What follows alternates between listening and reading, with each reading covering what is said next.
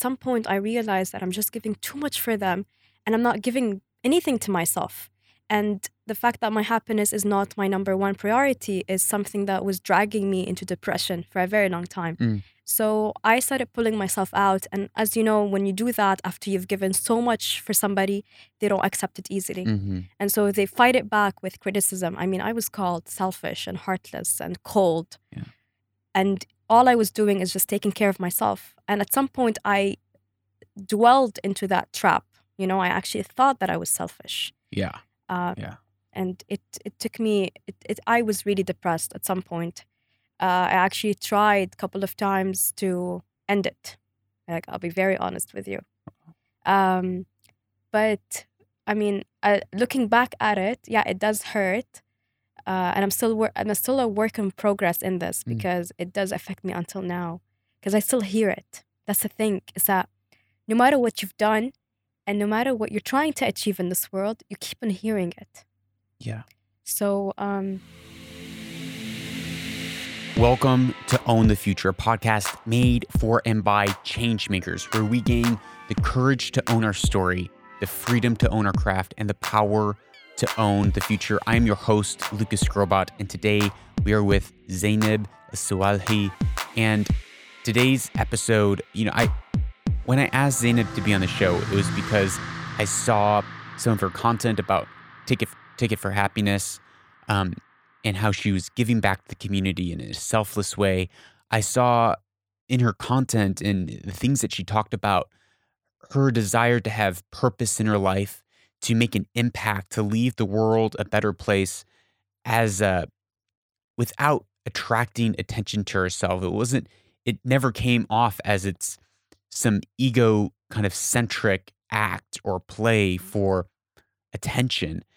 And um, so that's why I asked her to be on their show. And and today's episode, the things that we talk about, uh, was surprising to me. It was this is probably one of the the most heartfelt episodes that we've ever had here on Own the Future. And it it's real, it's raw, tears and all. I I hope that you would take some time and really sit back and listen and then reflect back on your life in the areas that you might need to make some adjustments, just like Zainab had to make really hard and difficult decisions. So enjoy this episode with Zainab. I've Yeah. seen I've seen that you've done um, another one with uh, BD.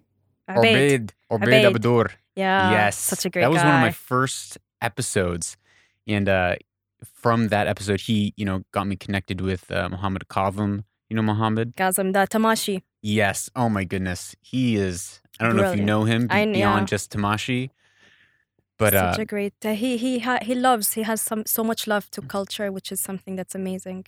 And what I love about what he's he's done is it's his love for culture that has enabled him or has caused him really to go back and look at his roots Yeah. and how do you repurpose that for a new generation that grew up not speaking Arabic. Astaghfirullah. Oh, astaghfirullah. Yeah. No, I'm trying. That's why I chose to work at the ministry because I'm bound to speak in Arabic and write emails in Arabic. So I'm getting better. Oh, See? that is a great strategy. So Exactly. so tell me, so growing up, since we're on this Subject. subject, um, growing up, your parents spoke English in the home. No, actually, they spoke Arabic, but they somehow wanted us to, to strengthen our English. Mm. And so they made sure that we speak English at the house and uh, read English books because they really wanted our English to get better. Yeah. But they, they, they spoke Arabic with us. So when when did your Arabic? So you'd say you have your spoken Arabic is like fine. It's more your your fusha. Well, yeah, well, that, no, not really. I can't express myself in Arabic. you can't like your deep emotions. Uh, deep emotion, yeah, you should see me when I'm trying to express. It's like a salad. Like I'm, I'm not able to, to, to say one proper word. I just don't know how to express myself in Arabic. So with all your girlfriends, all your WhatsApp, all your Instagram, it's hundred percent A hundred English. percent. If I if I need to write something in Arabic, it's usually my mom or my husband that that help me. That is that is so crazy to me. It's so I know it's bad because Well, I don't think it's. I don't think it's. I think it's the reality of the world that we live in, especially here in the Khalij. I feel like because it's really difficult in schools. Arabic is such a difficult and heavy subject. Yeah. So a lot of kids, while growing up and going to school, they prefer English because it's so, so much easier and lighter. Mm, And everyone now is communicating in English. yeah. Anywhere you go around the world, English is a universal language. Yes. And I find my comfort while speaking in English. Do you feel when you go outside of Dubai? I don't know how often you go outside of Yeah. Dubai. Do you feel like it's just maybe you know Dubai or Abu Dhabi that is more English speaking, but when you get out, it's like, oh, I'm kind of a fish out of water. So far, no. No. The places that I've been to, um, they require English. They require me to speak in English. Okay. So and, and even if when I when we even like travel, if you go to Saudi or something. Eh, yeah I, I can't. I, oh my God, in Saudi, in Mecca, I can't even go and order something from Starbucks in Arabic. I just can't. And that kind of makes sense because I mean, they have there are certain, three million yeah, people come certain, a year. Yeah, exactly. But there, there, are certain words that you cannot say them in Arabic. You you, you have to say them in English. What like what are some I don't know, examples? like um, development or um, learning. What am I going to say? Learning at ta'lim. it's just weird uh, development i honestly don't even know what it is in arabic development no تقدم. That's like advancement. I don't know. تقدم نفسك. تقدم نفسك. Um, التطوير. that weird. See, it takes me time. Yeah. I, I, I need to put it together in a sentence and then be able to cut to say it in Arabic. But I mean, that's not just. I mean, that's not just you. I think in the, we're in the midst of right this global globalism where yeah. because of media, because of Hollywood, because of technology in the West, kind of expanding everywhere. It's it's connecting everyone together with a a common language and a common culture. Of course, yeah, but it's also part of the school. Um, private schools are teaching everything in English, and Arabic is what once or twice a week, Mm. depending if you're actually heading to a school that teaches Arabic. Some Mm. schools don't. And okay, fine. You've got Arabic, you've got Islamic, you've got social studies, which are all in Arabic. Um, but they're not that much. And you somehow, I mean, I when I was young, I'm like, where am I gonna use اللغة العربية الفصحى? Mm. Honestly, where are you gonna use Yeah. it other than Yeah. emails, official emails, right? Um, okay, and reading some Arabic books or Quran, for example, that Uh-huh. would be very helpful. But other than that, you just find yourself not really connecting with that language and connecting more with English because you're actually using it on a daily basis. So when I learned Arabic, I found that the language opened me to a different way of thinking because it's a different way of processing thoughts, right? True. You're using different words, Yeah. different grammar structures. Like you can start a sentence with a verb. So it in some ways it it gives you new tool sets to think in different ways. And when I try to communicate something in Arabic, I oftentimes can't take my English idea and communicate it in Arabic. I have to like re-come up with that idea True. on when my Arabic mind is turned on. Exactly. Um, and with that, I I found that Arabic opened the door up to understand Arab culture a little better. Now, my Arabic isn't mil bimia, but but, but it's better than me. uh, maybe, but but for sure, it, it's helped me understand the way that the region thinks, why they do certain things, uh, and some of even the the nuances within the culture.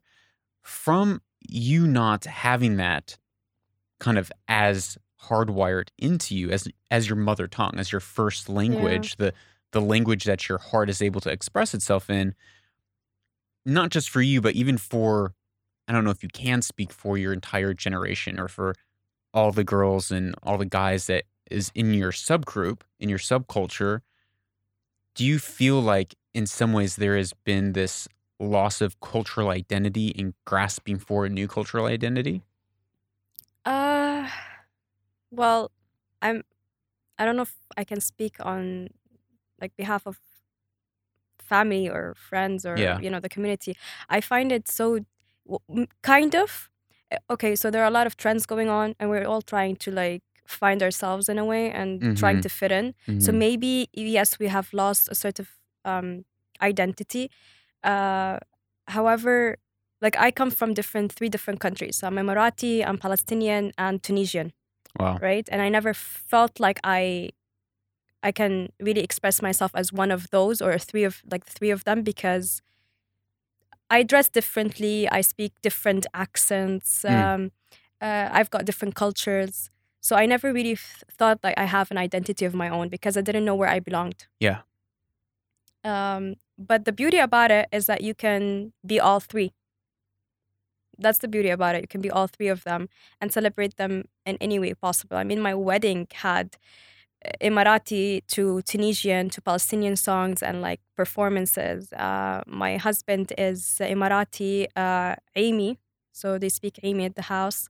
Um, we had a lot of Amy songs and traditional Oh, uh, performances as well that were that was part of the wedding. So I feel like yes, maybe we lose ourselves, but at the some at some point, culture is beautiful from whichever culture you come from. As Yeah. long as you keep your you, you somehow keep your identity. so how do you how do you you just said two, I mean really big words, culture and identity. And you're saying, okay, your culture is this melting pot, but as long as you keep your identity, how do you differentiate those two? Who you are as a person, your personality, your characteristics, uh, your beliefs. isn't isn't that made up in part of your cultural identity? It, it is somehow, and it could not necessarily be. I mean, yes, it could be part of your culture, but it also could be uh, the environment that you lived in, Mhm. or um, because of the hardships or the obstacles that went through your life that you have uh, chosen to be something or to follow some sort of uh, a path, whether that's your culture or not.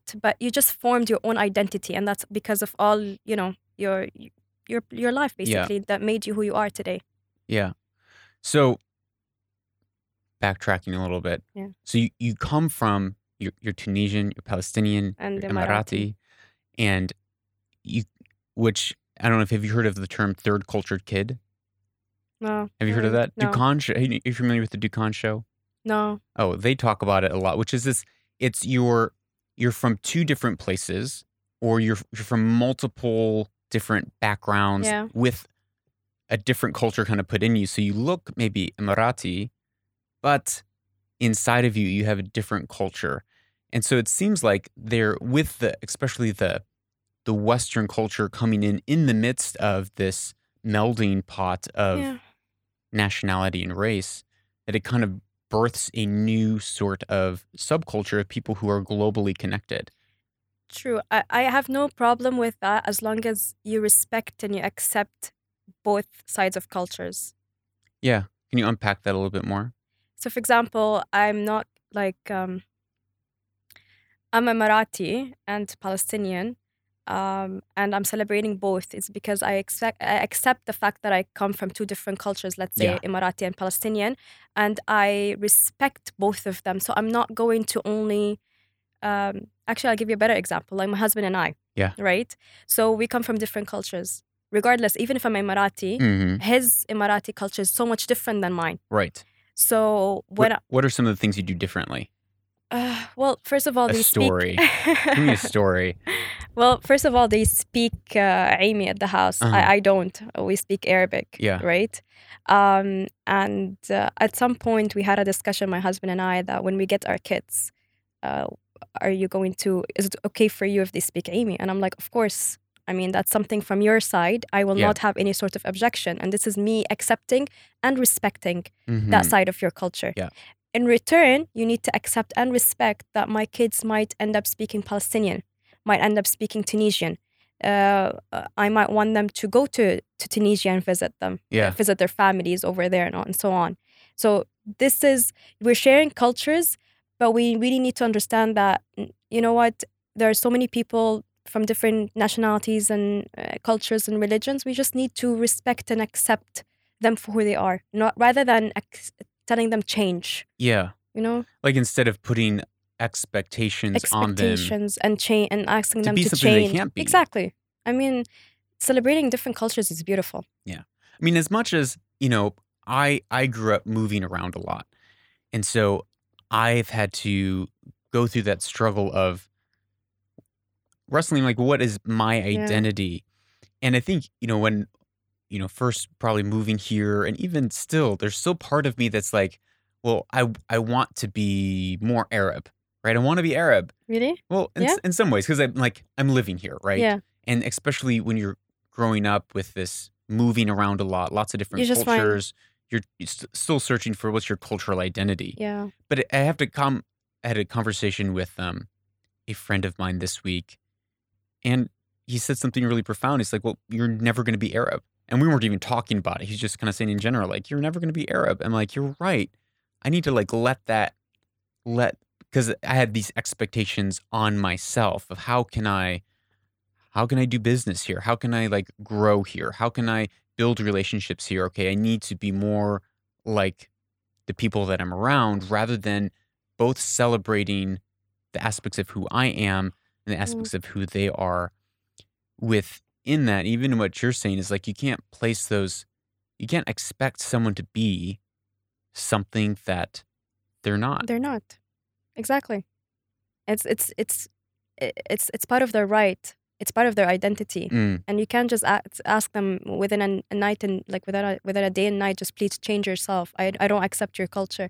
It's part of who they are at some point. I, mean, I can go to my husband. I'm like, uh, sorry, stop speaking, Amy. I don't like it. I just can't. Yeah. It's it, he's been doing it for the past 27 years. Who am I to come out of nowhere and just tell him Right. It's change? his, it's his heart language. Exactly. Yeah. Exactly. Do you see a lot of people throwing those expectations on people? Yes, we have a lot of sorts of expectations, especially when it comes to marriage between you know partners. Yeah. I mean, you you love them for who they are, accept them for who they are. Don't eh, don't ask for a sort of changes that you know will be a burden on that person. So how, how do you see the difference between and you know uh, the language that I I use is you know there's your true self Yeah, and then there's your original design. And you- so I think people and this is one of my like kind of greatest pet peeves is when people are like you need to be true to yourself. I'm like you don't want me to be true to myself. yeah, Like, wait, you're saying like I should just stop the fight of development to grow into the person that was created and born to be, to to something great, and I should just allow myself to be grumpy and angry and true to myself. I should just allow myself to be selfish. I should just do whatever I want. And so, how do you see the difference in in your marriage or in the relationship with your friends, or even as you you know raise kids? How do you see how do you see that tension between I'm going to accept you and love you for who you are with your quirks and I'm going to call you higher because I see something greater in you. towards my family. To whether it's your your husband because you're talking specifically in your marriage of like okay, I'm going to accept you for who you are. Is do you feel and maybe you don't feel, but do you feel there's a tension between okay, I'm going to accept and love you for who you are even if you don't change, but you were born for something greater. You were born for something Oh my higher. God, that's like my entire, you know, um, struggle with my husband. I tell my husband I'm also your life coach. How I'm does he like that? he doesn't like it. Um, uh, there, yeah, I I understand what you're saying. Um, for example, my husband um, has so much potential that he thinks he he does, and he, he he's been put on earth for something so much greater, and he's unable to see that. He's unable to see the potential that he has, the talent that he has, Mhm. the fact that he's able to make people laugh just by having a conversation Yeah. right so it has been such a struggle for me to keep on like pushing him and uh, sh- allowing him to see that so yes i did accept him for who he is but i'm but just like everybody else we're all we're all a work in progress Yeah. and so on a daily basis we're working together in changing a sort of perspective that he has on himself Yeah. um but i did accept him which is why I'm, we're working Right. towards it Right. Yeah. right. um and it's just a work in progress And so, with that, I, I really like how you art- articulated that even with with your husband, and you. I know in your story, as you have grown and fought to pursue the things that you're pursuing, yeah you've actually had people kind of on the other side of saying, actually, Zainab, you don't have the potential. Actually, Zainab, you're yeah. you're going to be hidden underneath trash. Like you're never going to overcome. You're not going to be. You're too different. You. That's not. Wow, that's deep, man. this, this is what you said. This is what that's. I, I wrote it. Read yeah. in your post, and I see Yeah. you you tearing up. Yeah, right it now. hurts, man. It's painful. Yeah. How how did you deal with that? What were some of the, the Um, conversations that you had? Well, it was uh it was when I just started recently in my university and uh, I was pursuing something different that than the expectation. You know, like every family is expecting their children to be either engineers, doctors, architecture, and so on. And I pursued um, interior design, which is like the creative side that does not apparently need much work. Mm. Uh, regardless of everything that people have said have said have said about me, uh, it it did hurt a lot. And at some point, I was trying to prove a point when I was in university, and uh, I was really, really, really working hard on that uh, major. And I loved it. I had so much passion. I mean, the moment I entered your house, I'm like, wow, I really like the decor of the house. Oh, saw my wife. Yeah. um, and I'm actually very blessed that I went through it Mm. because it made me who I am today. Uh, and uh, but, but it didn't. It wasn't taken so well with my family and uh, my other sisters. Uh, two. One of them is an engineer. The other one is a dentist, and the third one is a geologist. Mm. So that's something in comparison to what I've chosen to go right. for. They're very much in the sciences, and you kind of chose something yeah. more art. or more art, which is like, what will that do for you in the future? Like, you're not gonna reach anywhere in your life. Mm. Uh, and I took that as a challenge. I actually did, and I just pursued it and kept on proving the opposite. So did you say when like in that conversation, Yeah, is it like stuff they literally said to your face, like you're never yeah. gonna, yeah, yeah, you're just yeah. gonna be hidden underneath a trash yeah. can your whole life? Yeah, yeah. It's a it's a phrase that up until now, um, I can't forget. Like I, you just saw, I just teared up. Yeah. It's as if it happened yesterday. And what did like what was your in that moment? in that How did you respond? in that moment i just stayed quiet and i literally said inside inside of me i'm like i'm gonna show you just just wait and watch Mm. i'm gonna show you because you can say whatever but i know myself hmm and i know that i will not remain underneath the garbage bin Yeah. yeah Yeah. It's, uh, So then what? So I have like thirty different questions, but what is the vision for your life? What is, you know, when when they're saying that you're saying you're, you're not going to be successful. What is the image of success in your mind? Like, how do you define success? Because obviously, it's not to become a scientist no or maybe you know have some really great career in science. I don't know, but what is your what is the vision for your life that you say this is what is going to make me successful? It's not obviously you're not trying to prove yourself successful based on what they Uh, think is success. yeah definitely not not based on money or a job my vision is to leave a, a mark in this world hmm to leave Earth knowing that I've left people inspired, motivated to do good. That's hmm all I care about. And that's like where I want to head to. I want people to mention my name. Oh, this person is the reason that we're doing this for others. Mm, That's all I care about. yeah. How how are you going about to do that? Like, what's you so your your big vision is I want to change the world. Yeah. I want to leave a mark on I want to leave a mark. Yeah. How how Well- are you going about that? Well, I f- I started with my first initiative called Ticket of Happiness, which Mhm. is leaving kind, uplifting messages on people's cars, and it was based on RTA, the fines that we get. Yeah. Um, How did I, you come up with the idea? Like, what was the I what was the the, the first moment like I should do that, and that actually turned into like you executing? yeah, I- so I was on Kite Beach uh-huh. walking, and uh, I was looking on my right side where the parking lot, and I was seeing the man going from one car to another and Yeah. finding people, and I remembered how painful that was, especially Oh, when you're like five minutes late or you actually forgot to pay. Not not you haven't done it intentionally. You actually did forget. Yeah.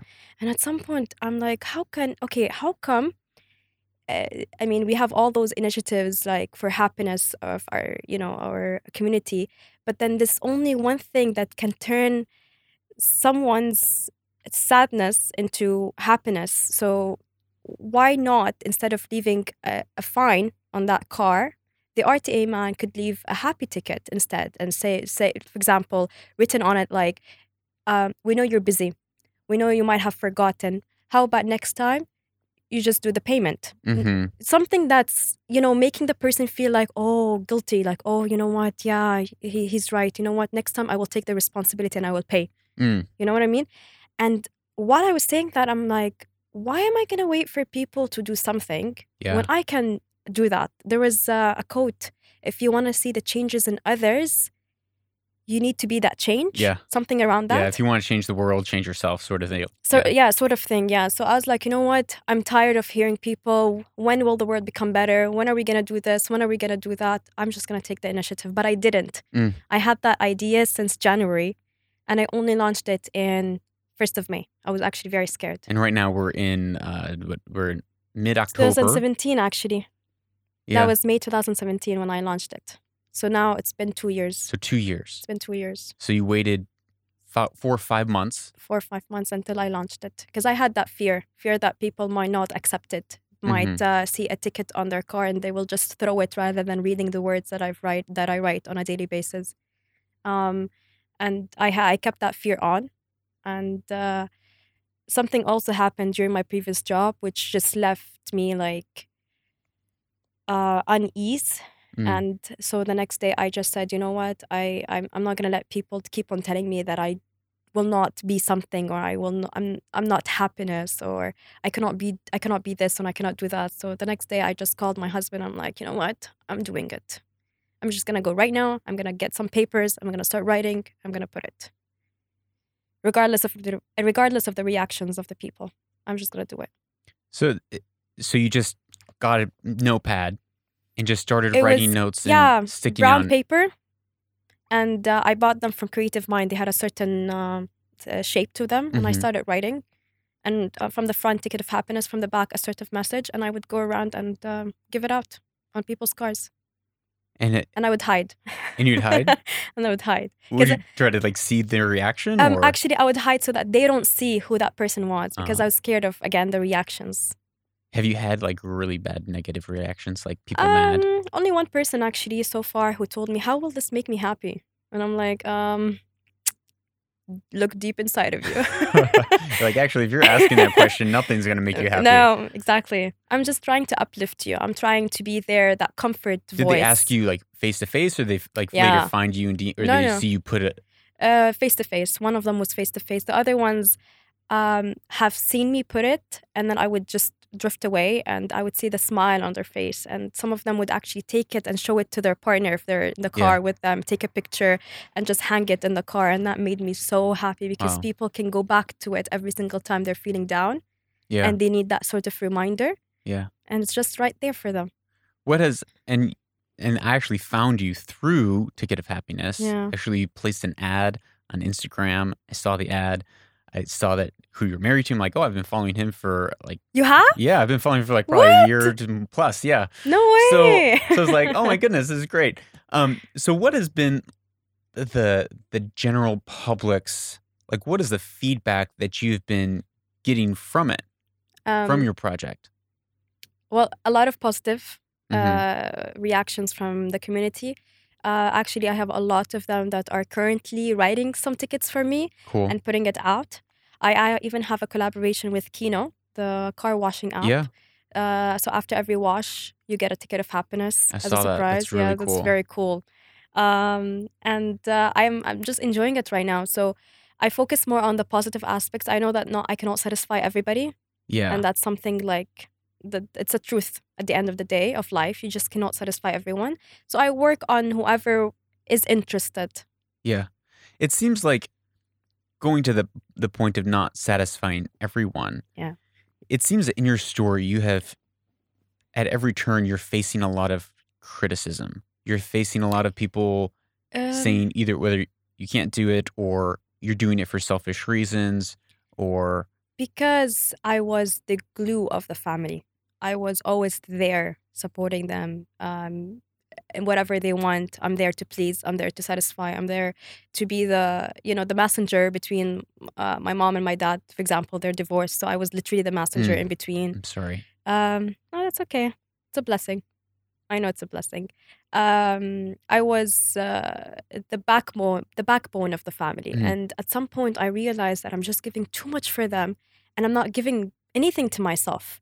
And the fact that my happiness is not my number one priority is something that was dragging me into depression for a very long time. Mm. So I started pulling myself out. And as you know, when you do that after you've given so much for somebody, they don't accept it easily. hmm And so they fight it back with criticism. I mean, I was called selfish and heartless and cold. Yeah. And all I was doing is just taking care of myself. And at some point, I dwelled into that trap. You know, I actually thought that I was selfish. Yeah. Uh, Yeah. And it, it took me, it, it, I was really depressed at some point. Uh, I actually tried a couple of times to end it. Like, I'll be very honest with you. Um, but I mean, uh, looking back at it, yeah, it does hurt. Uh, and I'm still wor- I'm still a work in progress in this Mm. because it does affect me until now. Because I still hear it. That's the thing is that no matter what you've done, and no matter what you're trying to achieve in this world, you keep on hearing it. Yeah. So, um, So when you're in that that place of a lot of pain, yeah, um, and depression and hopelessness, um, where you feel like you don't have support, of course, no, now how how did you? Well, I mean, to maybe you did have support. I don't I don't know. I mean, now I do. My husband is my support. but before, But when you're in before- that place, Yeah, before I had, I didn't. I actually had many people against me until they were able to see the truth. Until they were also dragged in the same place, Yeah. and they saw that um, they're unable to be happy and to focus on themselves, and that's where they were able to see the truth and support me. At then, but after what? After I suffered a good amount of years. What was those? What was those first action? What was those first steps that you took in in your depression, in your pain, in your realization, and and coming to of realizing that I am living my life to please other people to and I'm I'm actually not taking care of myself. What was some of those those first things that you did to begin to put up boundaries in your life? Can you Um, think back to that time and Well, I cut people out of my life. So there were certain people that were the reason behind most of the problems. And uh, I remember I sent that person a message and I said, you know what? My peace of mind is my number one priority. My love for my mom and my sisters and my dad is also my number one priority. And honestly, I'm so tired of all those issues that you're creating. And I'm, I'm done. I'm honestly done. And I sent that message. That was the last message towards that person. I blocked, and Mm. I don't speak to to that person unless I see them. Mm. And that's when I just say hi, how are you? But And that's just a- just just and- exactly just part of my respect and my manners. But more than that, I don't give anymore. I don't just give anything. did they understand at all? No. no, until until today, they're creating a lot of problems. Until today. Wow. I mean, they're trying. I'm not letting them. Yeah. They're trying. Um, the second step I took was I uh, blocked myself from everyone. So I wasn't really mentally, emotionally, physically there. Um, I would spend most of the time alone, just Mhm. trying to really understand myself again. I would take walks at the beach. I would. I started doing my vision book. You know, Mhm. where you put all the things that you want Yeah. in that book. Um, I uh, started uh, having uh, a life coach Mhm. that would somehow guide me. Um, and slowly, slowly, slowly, you would somehow get better and you would find yourself. But it just needs time. It took me two years to find myself. Yeah. Yeah. It takes a lot of time It takes a lot of time and and a lot of work. a lot of work. Were there times after after you cut this person out? I'm assuming that you had to, with all those things, you began to learn how to draw boundaries and say no, and know what what you needed to say yes to and what you needed to say Mm. no to. Were were there um were there times in your life that you questioned that decision? You thought like "Mm, maybe I should, maybe this isn't what I should be. Maybe I should, maybe I'm wrong. Did did those self doubts come up? Oh, yes. um, definitely. All of those things came back. Uh, until today, they come back. Like the other uh, past two weeks, someone asked me if, uh, you know, I could uh, make it up to that person. I would just go and apologize and like make it uh, like, and fix it. for what? and um, they actually made me feel guilty, Mm. thinking like it was my fault and Yeah. I was the reason behind it. And I had a two day uh, breakdown. And I, at some point, I had a talk with a friend who told me, You're not obliged to make someone else happy for your own misery. hmm You've done what you've done because you knew that these these things are needed and your peace of mind comes first and oh my my peace of mind has been my first and number one priority so i had to go and say no again Mm. but after what after me breaking down thinking that it was my fault thinking that i was selfish thinking that i could be a better person to that to that to Mhm. whoever asked for it you know what i mean Yeah.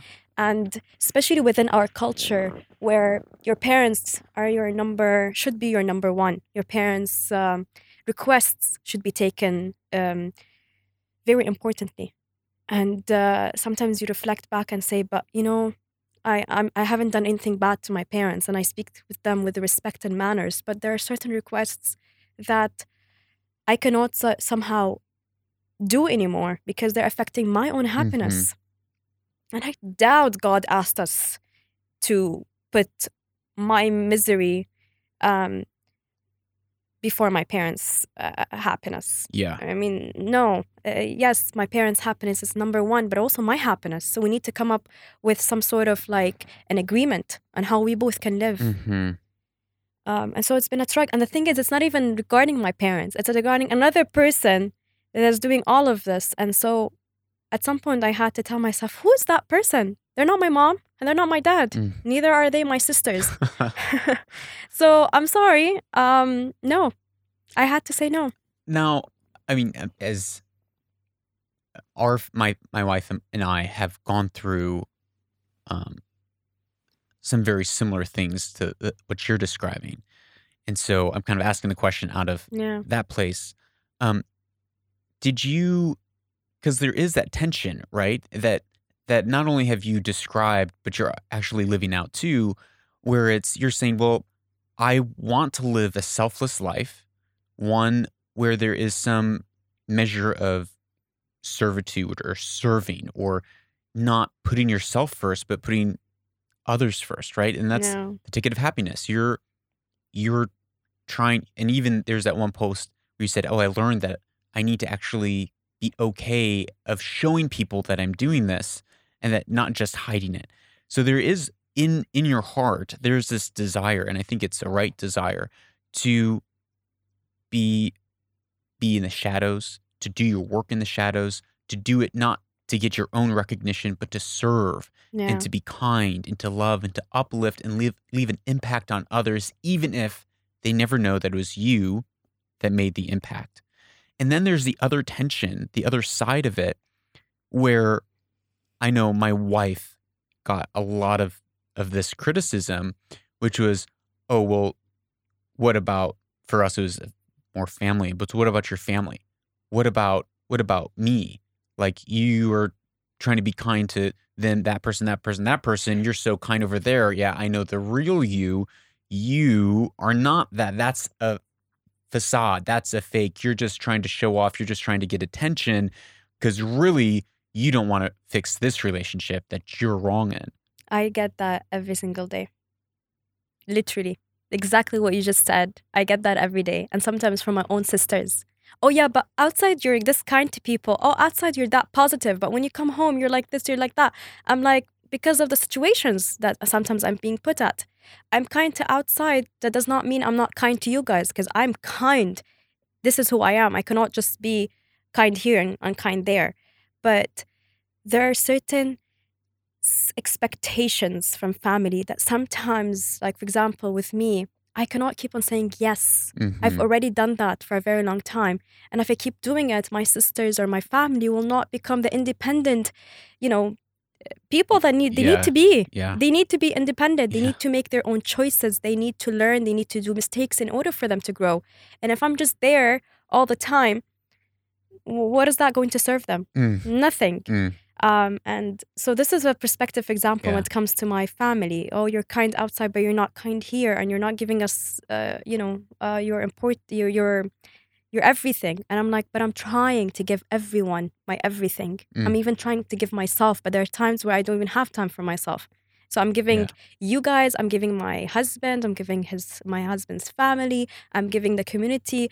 I'm actually doing my masters at the same time. So I'm trying to put everything together to please everyone. And no matter what you do, it's never enough. That's the truth. Yeah. It will never be enough. Yeah, I think it's an important thing that you hit on. It's it's it's learning to create healthy Boundaries. boundaries in your life. True. And people who don't have boundaries will say, "Boundaries? What's boundaries?" Like I'm like it. your fill in the blank. Whether it's I'm your coworker, I'm your boss, I'm your your spouse, I'm your friend, I'm your mom, I'm your dad, I'm your sister, I'm your brother, I'm your aunt's nephew's But there's neighbor. but there's that pressure of family. Oh yeah, but There's you For sure, the family is oh my god. And so I think that's an important distinction to make of how when you are in an environment where people, where you have allowed, because boundaries are violated because both parties allow those bind- boundaries to be violated, unless, you know, there's extreme circumstances, of course, um, where there's abuse involved, right? yeah. Um, but often it's codependent relationships where like you you were the one that was saying yes for your whole childhood right? Until you came to yourself and realized okay this isn't this isn't healthy. I need to say no. So part of it there's that tension. Again truths are held in tensions. Um part of that truth that you're living out with within your family is they're saying well you're giving out here here you're being so kind and generous here but then you're in a different environment where you are still learning to set those healthy boundaries for them and for others so you're not That's true. enabling so you're not triangulating so you're not Yeah. and then but then there's the the other side as well um of yeah so so i think that's the the, the important distinction that there's those two truths held in tension one where okay it seems like you're acting different in two different situations But it's just because you've learned to say no over here and you got used to it mm-hmm. and you've worked so hard, but then on the other side, you're still that work in progress to say no. You're- yeah yeah. yeah you're still developing Yeah. those And yeah, and it's easier. I don't know if it, correct me if I'm mistaken, but I think it's easier to say no to family than when to strangers because strangers expect certain things out of you. So Mhm. I get all those comments sometimes. Yeah, but you're supposed to be all about kindness. Yeah, I'm sorry, but if you disrespect me, how do you expect me to be kind to you? Mhm. So there's those sort of expectations that are put out there because you represent uh, a theme of kindness. Mhm. Um, and I'm actually still struggling over there. So I get like criticism or certain sort of comments on my Instagram account, and I'm just like, I'm sorry, but I have to reply back, even if it seems a bit rude. I just have to stand up and not accept such sort of comments at me. And then I, at some point, I would reflect back on it and be like, yeah, but I'm supposed to be representing kindness. I don't think I'm allowed to do that. What if Mm. people think of me in this way? I, I was struggling. yeah At some point, I realized no, when people take advantage of you, there's a difference between kindness and allowing people to step on you. So that so that goes to my my question, and I don't have a. It's not like I have an answer for the question, but it goes back to how truths are held in tension. So there's one truth which is, um, which is let your good works be seen by men, so that people will praise and like glorify God, and so that they will go and do the same, right? So they'll role model after you. And then Yeah. there's the other truth, which is, don't let your right hand know what your left hand's doing. Do it in secret, act in secret, so that God, who is in secret, will see and reward you, and that you're not getting the praise of man, because then you've got your reward. Everyone says. "Mashallah." Well, there, that's your reward. There, it's done. And so so there's that there's that tension that we've kind of touched on a little bit. And then there's the other tension of so for me personally, I I find myself in a similar way. Okay. I need to give to strangers, but oftentimes I can find that I'm so busy trying to make that impact and give to strangers that I can be short or grumpy with my kids or not being as giving towards my boys. And so there I feel like for me personally I could and sometimes do draw these these excuses of why I'm not or why I'm grumpy. And so how do you when really it's like, well actually no, I'm just wrong.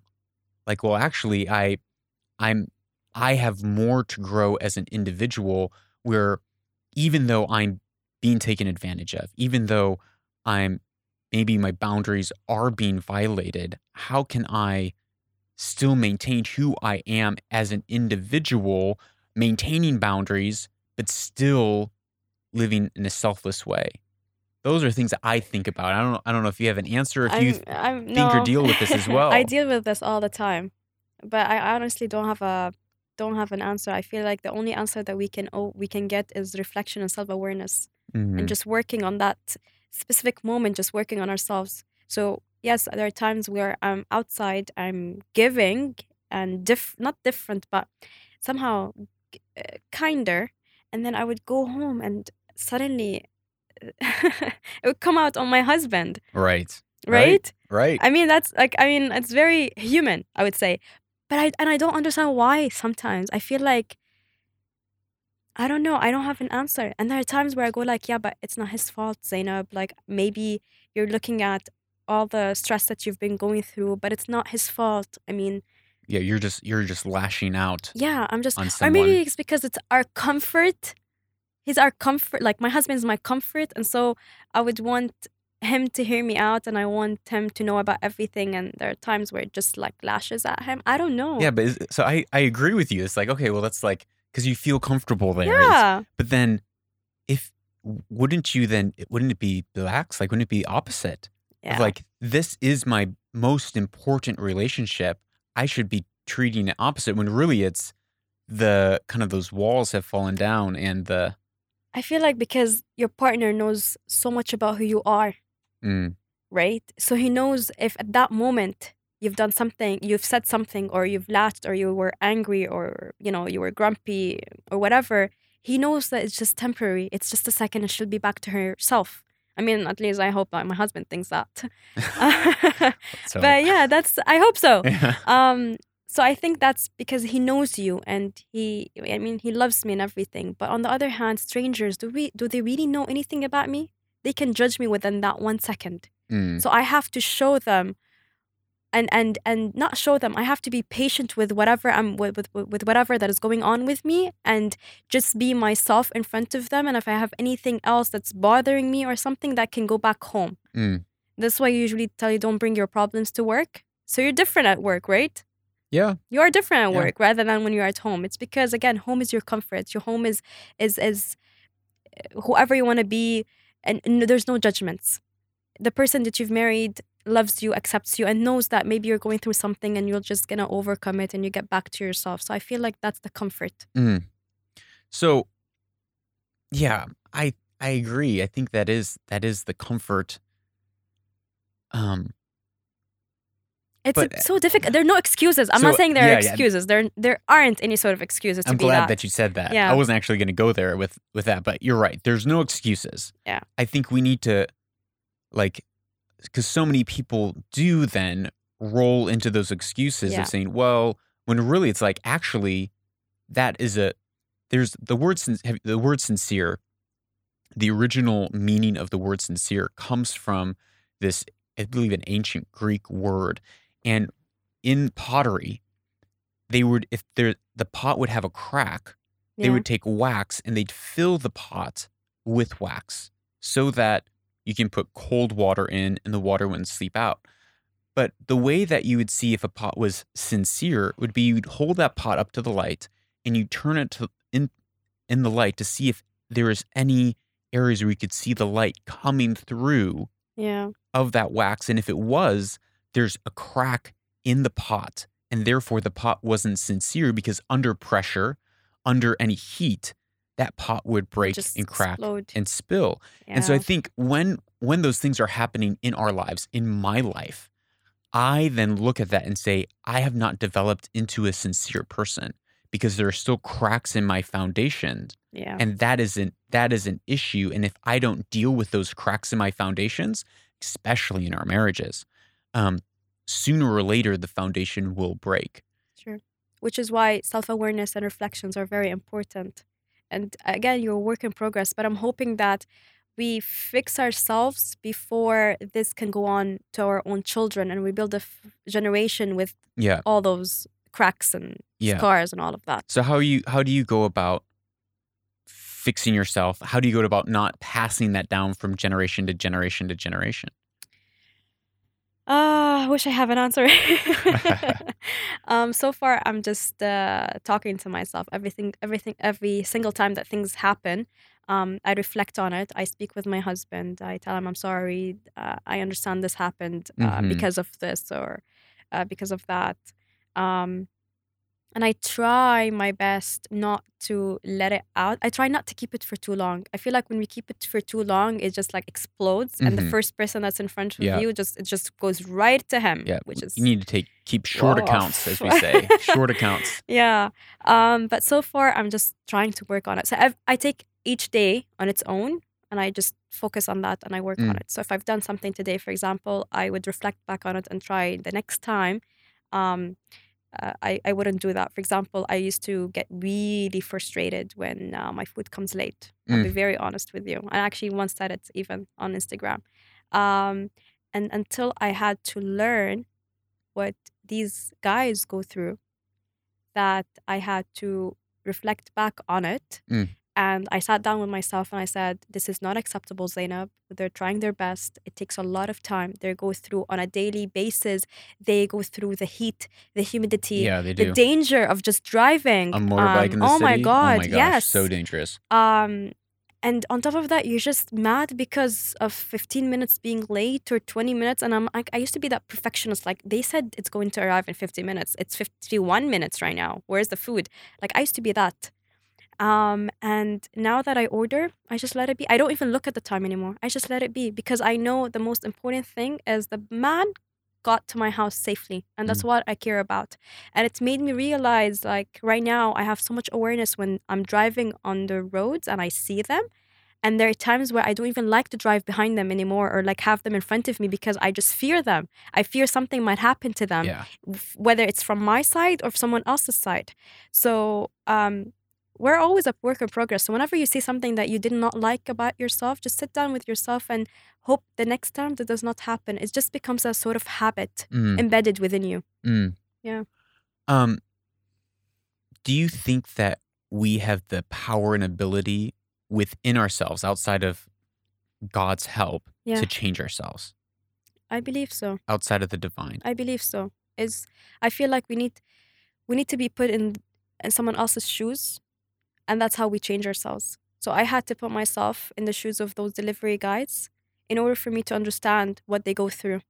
I had to stand outside. So I, st- for example, when I give my car to the valet, I don't stand outside inside. I actually stay outside, and I do that because I want to know how it feels like for these men to be standing outside for so such you're a long time. practicing empathy Exactly. I want to understand so that next time I don't complain. I Mm, know how difficult it is. I know that these men are rushing to get the car. yeah Um, and they come back and they don't even have a break to breathe. Mm, It's one car after the other, one person after the other. So you we need to put ourselves in their shoes mm. in in order for us to really understand their struggles, in order for us to change. yeah That's the only way. Yeah, I think that's that's for sure how we grow in in empathy. That's how we grow in empathy to understand um, where other people are coming from, to understand their perspectives, to to walk in their shoes, to grow in To- in empathy, and Yeah. kindness, Yeah. and understanding, perspective. And and with that we change. We become different people because our perceptions have changed hmm and we've grown. Yeah, Yeah. You seem like with within everything that you've gone through with dealing with depression for two years and criticism and hardship and Yeah. um, a lot of emotional pain. Um, Still is. still is, still is. Um,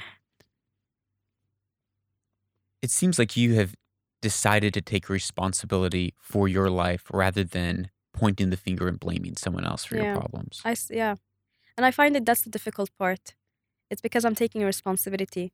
Um, at some point, I was blaming my parents for their divorce. Mm. Really blaming them. Like at some point, I wasn't even talking to my mom. Like my mom and I's relationship was terrible. Mm. Um, but I had to take responsibility and to stop blaming it. It is for what it is. It Mm. happened. I can't change anything. And I'm actually very happy that it happened because if it wasn't for them and it wasn't for the pain and the fights and the arguments, I wouldn't be who I am today. I Mm. wouldn't understand what family is. I mean, my my ultimate goal in this world is to be a mother. My ultimate goal is to have a stable family with kids because I didn't get it, right? And if it was for the fact that um if it wasn't for the fact that my parents got divorced, I wouldn't know what the meaning of family is. I would be taking it for granted. Right now, I'm not taking it for granted because I've been through it and I know what it means and Yeah. what it feels like not to have it. Um, so I stopped blaming it, blaming them, and just took responsibility. And I'm like, okay, so if I can't get it, if I wasn't able to get it back then, I'm still able to do it right now Mhm. and just work on myself to achieve that sort of goal. Um, so yeah, Yeah. I think the the theme that I keep hearing uh, throughout this whole thing is those two things, those how truths are held in tension. Um, and it seems to be something that inside of you you're wrestling through on on a daily basis of how do I how do I have healthy boundaries and loving because healthy boundaries are Yeah. loving in the midst of pressure. And then how do I be kind to other people and be generous and to to make an impact on the world even though sometimes people are like well that's hypocrisy yeah, they they might think of it in that Yeah. aspect. with the same as you're sometimes you're giving in secret and sometimes you're giving in public and you're getting praise because you're trying Yeah. to raise awareness and let other people well aren't you being aren't you being hypocritical and then uh the the tension of of uh even what you just described with well taking responsibility while also realizing that sometimes it's none of it's not a responsibility right? The things that happen to us we're we're not responsible for but we're responsible to them Yeah, right? So that's true. you're not responsible for the the pain and the trauma within your family but you do have a responsibility to that. You still you have a responsibility to your mother and to your father and Yeah, to your course. family and so i think that's really important um, for us to understand as we go through through life and we grow older of the fact that it's all held in tension and if we're going to walk that out we have to we have to know when to do which What? one and what is the the intention the intention is of our the hearts the intention is the most important thing. And I usually get criticism on the fact that I show what I do, right? Mhm. And they always tell me about the hadith of our prophet. And I'm like, I understand the prophet's words. I understand what he meant to keep things between you and your God. But at the end of the day, it's all about intention. So I'm not going to lie to God. He knows it already if I'm doing it to show off or if I'm doing it to really put a smile on someone's Yeah. face. I cannot lie to God. Um, and if you want to take it in any sort of perception, that's you yeah looking at it in that perspective. It's not me Yeah. who's actually doing that. So, from that point of view, I just started showing not everything, but the most important things that we can create it as a habit in our daily lives Mhm. is because we're so busy. We're so, so, so busy. We have no time to stop and think about others. Yes, we're thinking about families, our kids, our, you know, uh, our nanny's visa, our passport. Uh, if you have a pet, we're thinking about Mhm. that pet but we're not really thinking about what others are going through and how a simple juice or water can make a huge difference to that guy yeah working outside. I mean, and we do really need that reminder. And I would be blessed to see people reminding um, one another of such acts. And Yeah. then when I see someone else doing something good for someone, I actually get happy and I go like, oh, you know what? I should try that next time. yeah I really want to, yeah, I really want to see how it's going to be. And and we're trying to inspire each other. We we really need these reminders with such a busy life. We do. yes we do we do need those reminders we do need to live that a disciplined focused life and in Yeah. in order to do that we have to be reminded of like okay this is this is really how i ought to live this is a role model that i can follow this is a vision that i can Yeah. step into and And I'm I'm talking about some stuff that are so simple. It doesn't cost much. And there are times where I talk about like random acts of kindness where it doesn't even cost anything, hmm like a smile. Like I never begin my conversation with hi how without saying hi how are you. It's Mm. like a must Yeah. that I say hi how are you. When the delivery guy with the delivery man come to my house, I tell them at the end, thank you, drive safely. Mm. I made it a habit. And this is a part of you being kind to that person because you're actually telling him, I care about your safety. So please drive safely. hmm Those little things, if we embed them within our lives, can make a huge difference to yourself and to somebody else. Mm. And that to yourself, first of all, you feel like you have that sense of purpose, which I feel like all of us. All of Are us looking, looking for for. And so one All common, us are looking- yeah, And exactly. that's what I talk about mostly here on exactly this podcast. and it's our one common we all have that one common purpose which is feeling the sense of um, belonging and the sense of uh, uh, someone else ca- counting on you like you actually matter Mm. that someone else th- knows that without you he wouldn't be who he is or where he is or how he's feeling that sense of purpose Yeah.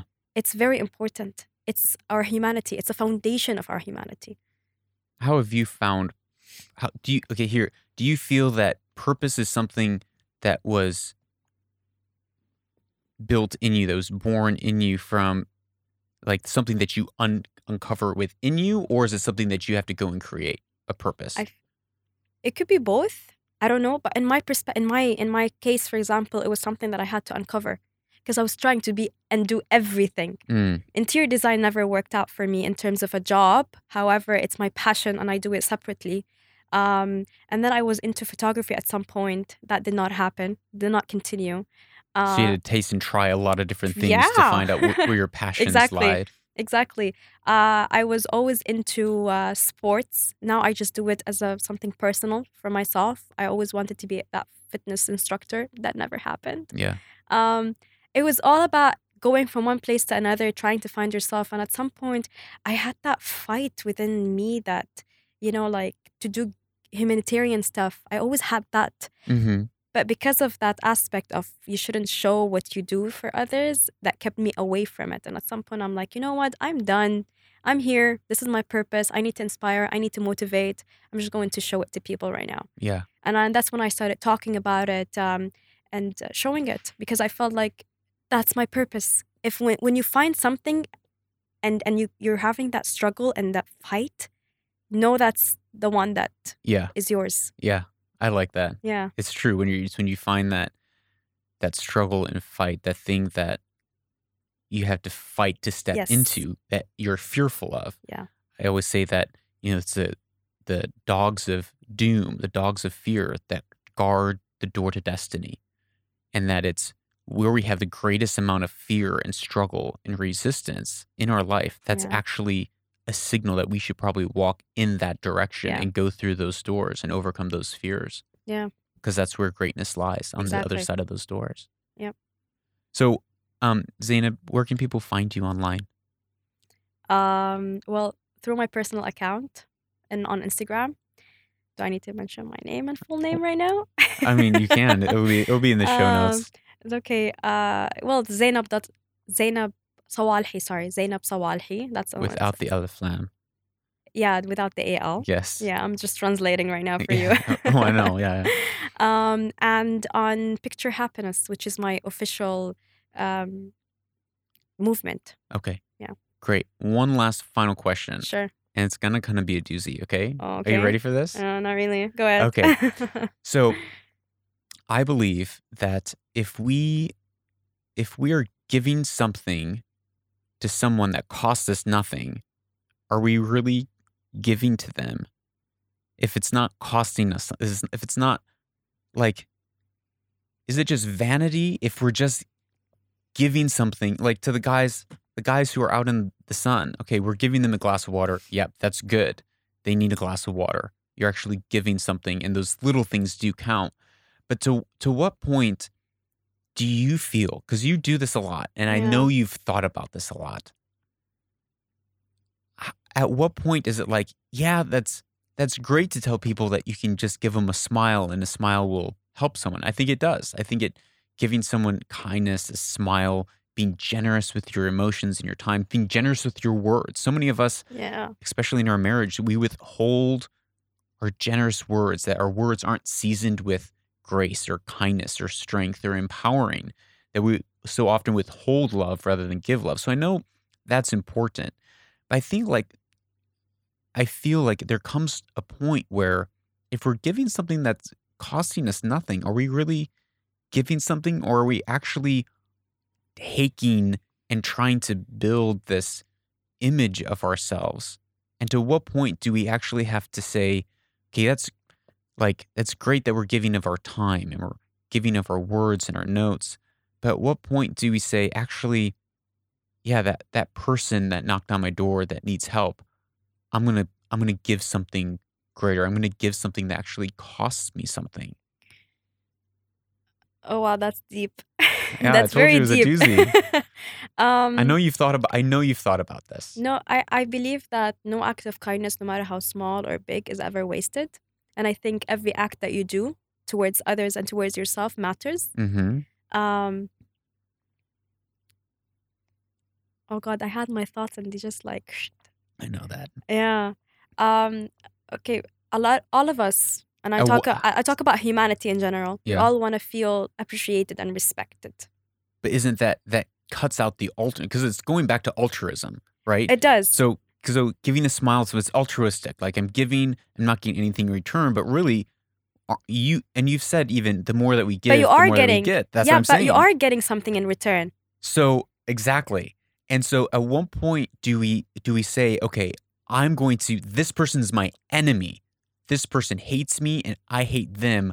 I'm going to give to them of something that's sacrificial in myself, that's painful to give because I, I actually want to give something deeper of myself. Like at what point do we say, okay, it's going to be painful to give this away where it's actually we're actually not going to ever reap benefits For okay, for without without then for- falling into like for- unhealthy for- boundaries. Yeah, for those type of people, I would say that like the the people that you have sort of um, uh, boundaries or limitations. Uh, not necessarily hate. Hate is such a strong word, but I feel I I, I think I know where Let's say someone you hate, someone Yeah, that hates you. someone that hates me. Um, so my mom always taught me that no matter how much you're getting hate from somebody, always be the better person. So Mhm. always keep your respect and your manners within you. And that's the only thing I can give them. So, for example, the person that I have the limitations uh, towards, if I see that person, I will still greet them. Yeah. I will still say, Hi, how are you? Whether a smile is there or not, Hi, how are you is Mhm. my top sort of respect and manners Yeah. that I need to give regardless. Yeah. And yes, I may not be getting anything back, but I've kept my I've I've stayed true to who I am, to Mhm, what I believe in. In a way. mhm. So I don't say um but I've yeah, no. I think I think there's it's very difficult because not every single person can do that. And it's very difficult because you feel like you've given something out of you to that person that you hate and you know that they don't deserve it. I understand that. But there are times where you where you need to be true to yourself and know that this is something within you. Your manners and your respect is something within you and you've worked so hard for it. That person's not going to really cost much if you just said it. Mhm. You know what I mean? If you've just used that simple respect and manners sort of communication. Yeah. Yeah. That it's not easy. There are times I'll be like, Mom, I don't wanna, I don't wanna say hi. I mean, she doesn't even that person doesn't even deserve my hi. But then my mom would tell me But how no. can we go? How can we? How can we go past? This is my. This is my question, and this is something I think about. Mm, It's asking myself, how can I go past the the baseline of what's expected, right? So the baseline is like I'm going to be polite. The baseline is I'm going to give someone a glass of water. The baseline is I'm going to give a smile. How? And maybe it's maybe it's not. A, I mean, most questions. There's a, a great book by Rilke which says that if we had like that answers, we had to treat answers as they're in a locked room. And we have to just keep on asking that question to live out the question to find the answer. Because if we just had the answer, then, you know, it wouldn't actually do anything. It wouldn't Life is not interesting.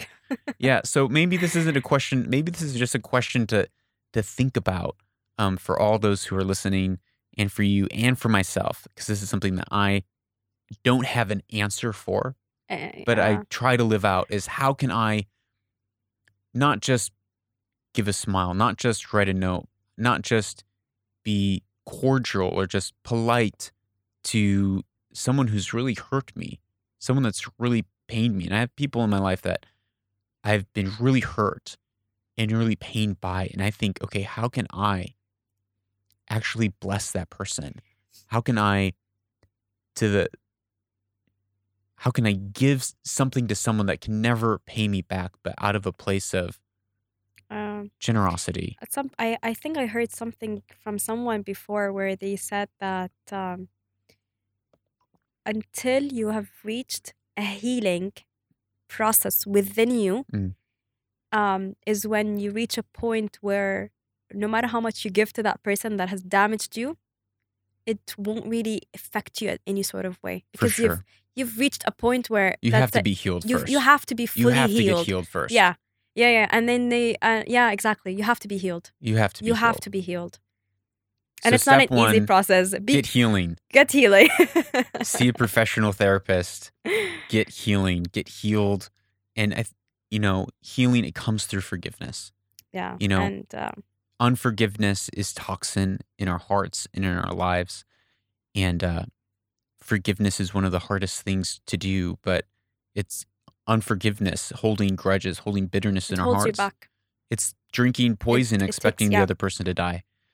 And so, um, forgiveness is has been uh, the path that my wife and I have had to walk out um, in our relationships. And so, for those of you who Well, are listening on the other for side, forgiveness is it's the path to it's unlock. the ultimate key to living. oh yeah, There you go, man. there it is. Zainab, thank you so much. This this was uh, a really emotional conversation. yeah, man. No one has ever taken that much information out of me. Well, good. I'm so glad. It was a pleasure to have you here. it was a pleasure to be here. And um, I hope everyone listening go follow her, go go check her out. But more importantly, go leave kindness. Go get her tickets to kindness. Go put them on cars. Go and be willing to let your good works shine in front of other people. Like Zainab is letting her kindness and generosity and wisdom shine before other people. Are you sure well. I have the wisdom though? I mean, we were, we talked a lot about boundaries. we talked like like yeah. it takes to in It order takes- for you to overcome two years of depression, to overcome and say, okay, I need to set boundaries, to actually take action. There's so many, you know this, Zainab, yeah. so many people who never take Action. action, in their lives, who And are I don't victims. blame them though. And I, yeah. and not once have you said anything that has hinted at you feeling like you are a victim of circumstance in your life. But you mm. were said, it was my responsibility in rising above that place of being a victim or blaming someone else. And I feel that your your voice in I feel like as because you're in your early twenties, is that right? How old are you? 25. Mid twenties?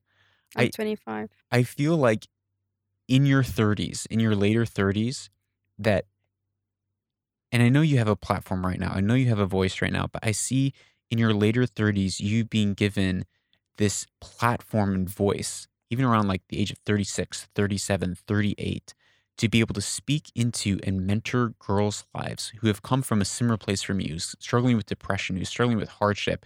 And you're, I see you teaching and empowering these girls to get free from these mindsets, from this pain, Yes. and releasing girls who are 14, 15, 16, 19 into living purpose filled, intentional lives where they're free from bitterness, free from pain, free from where they're healed. And I just see that that in in those years, you're gonna actually begin to step into a place that you never expected to be able to walk in your life. And I am excited to wait a Uh, decade Let me see. see that. No, I believe well, I it. hope I hope so. I hope so. I, I do see myself as someone that can actually um, not em- just empower, but also allow people to see themselves for they are Yeah. and to stand up. If something is causing you pain, it's not worth it. Yeah. And I say it, and because I've been there, it's not worth it. Yeah. I mean, yes, we have obligations. Yes, we have demands, and you know, family comes first and everything. But once that causes the pain, the the deep pain within you that takes you and drains you down, it's not worth it. Mm. Yeah. That's when you need to say, you know what, I'm done. And yes, you're gonna hear so much criticism, so, So much, much. so much hate, so much. Uh, you're this and you're that, and you're selfish and you're cold. And I, until today, I hear it. Until today, and I don't know when that will stop. But I have to continue because I believe in this. I believe that my happiness comes first, my peace of mind. In order for me to give back to Yeah. people, in order for me to It's give true. back to my mom and my dad and my sisters, I have to put Yeah. my happiness and peace of mind first Yeah. so that I can give that to them. Yeah. This it's like what the golden rule that says, um, love others as you love yourself. As you love yourself. right? So we have to if we don't if we have self-hatred, if we are filled with self-hatred, That's when- yeah. self-pity, victim, like we're not able to help others. So we we have to get healed first because Yeah. broken people break people and healed people heal people. And so we have to move, like you're saying, we have to move into that place of healing and wholeness so that and and actually love ourselves, knowing that we are loved, knowing that uh, the foundation of our identity is that we are loved. Period. First and foremost, and from that, Know your worth. yep, Know your worth. and from that, we can then actually begin to give to others. yeah. And everything will become a reflection of who you are. Yeah yeah well, thank you so much. so interesting. Thank you for your time. Thank you I know for we could probably talk for another. I'm I trying know. to be respectful of your time a little bit more. So thank you so much for being here on the show, Own the Future, and uh, we'll see you next time. Inshallah. Thank you so much for having me here. Thank you Honestly, it's such an amazing opportunity. I loved it. Thank you for tuning in and listening to this episode of Own the Future with Zainab Al Sawalhi. I hope that you took a lot from this. If you know someone who's struggling with depression, struggling with trying to find a purpose, or just have no boundaries in their life and they're looking to make some changes, send this episode on to them as it will encourage them to make the hard choices, the hard decisions to begin their journey to healing and wholeness. And please, if you're struggling, reach out to me, reach out to my wife, or find a professional trained therapist who can help you walk through some of these really difficult seasons and times in your life. Finally, I don't know if you know this, but this is episode 105 of Own the Future. Please go back, and if you've enjoyed this episode, go back and listen to some of the other episodes of Own the Future and the solo segment, Weaver and Loom, where we talk about how to weave your destiny, how to own your story, own your future, and create a better world for you and your children and for future generations. That's all for today. I'm Lucas Skrobot. And remember, if you own your story, you can own the future.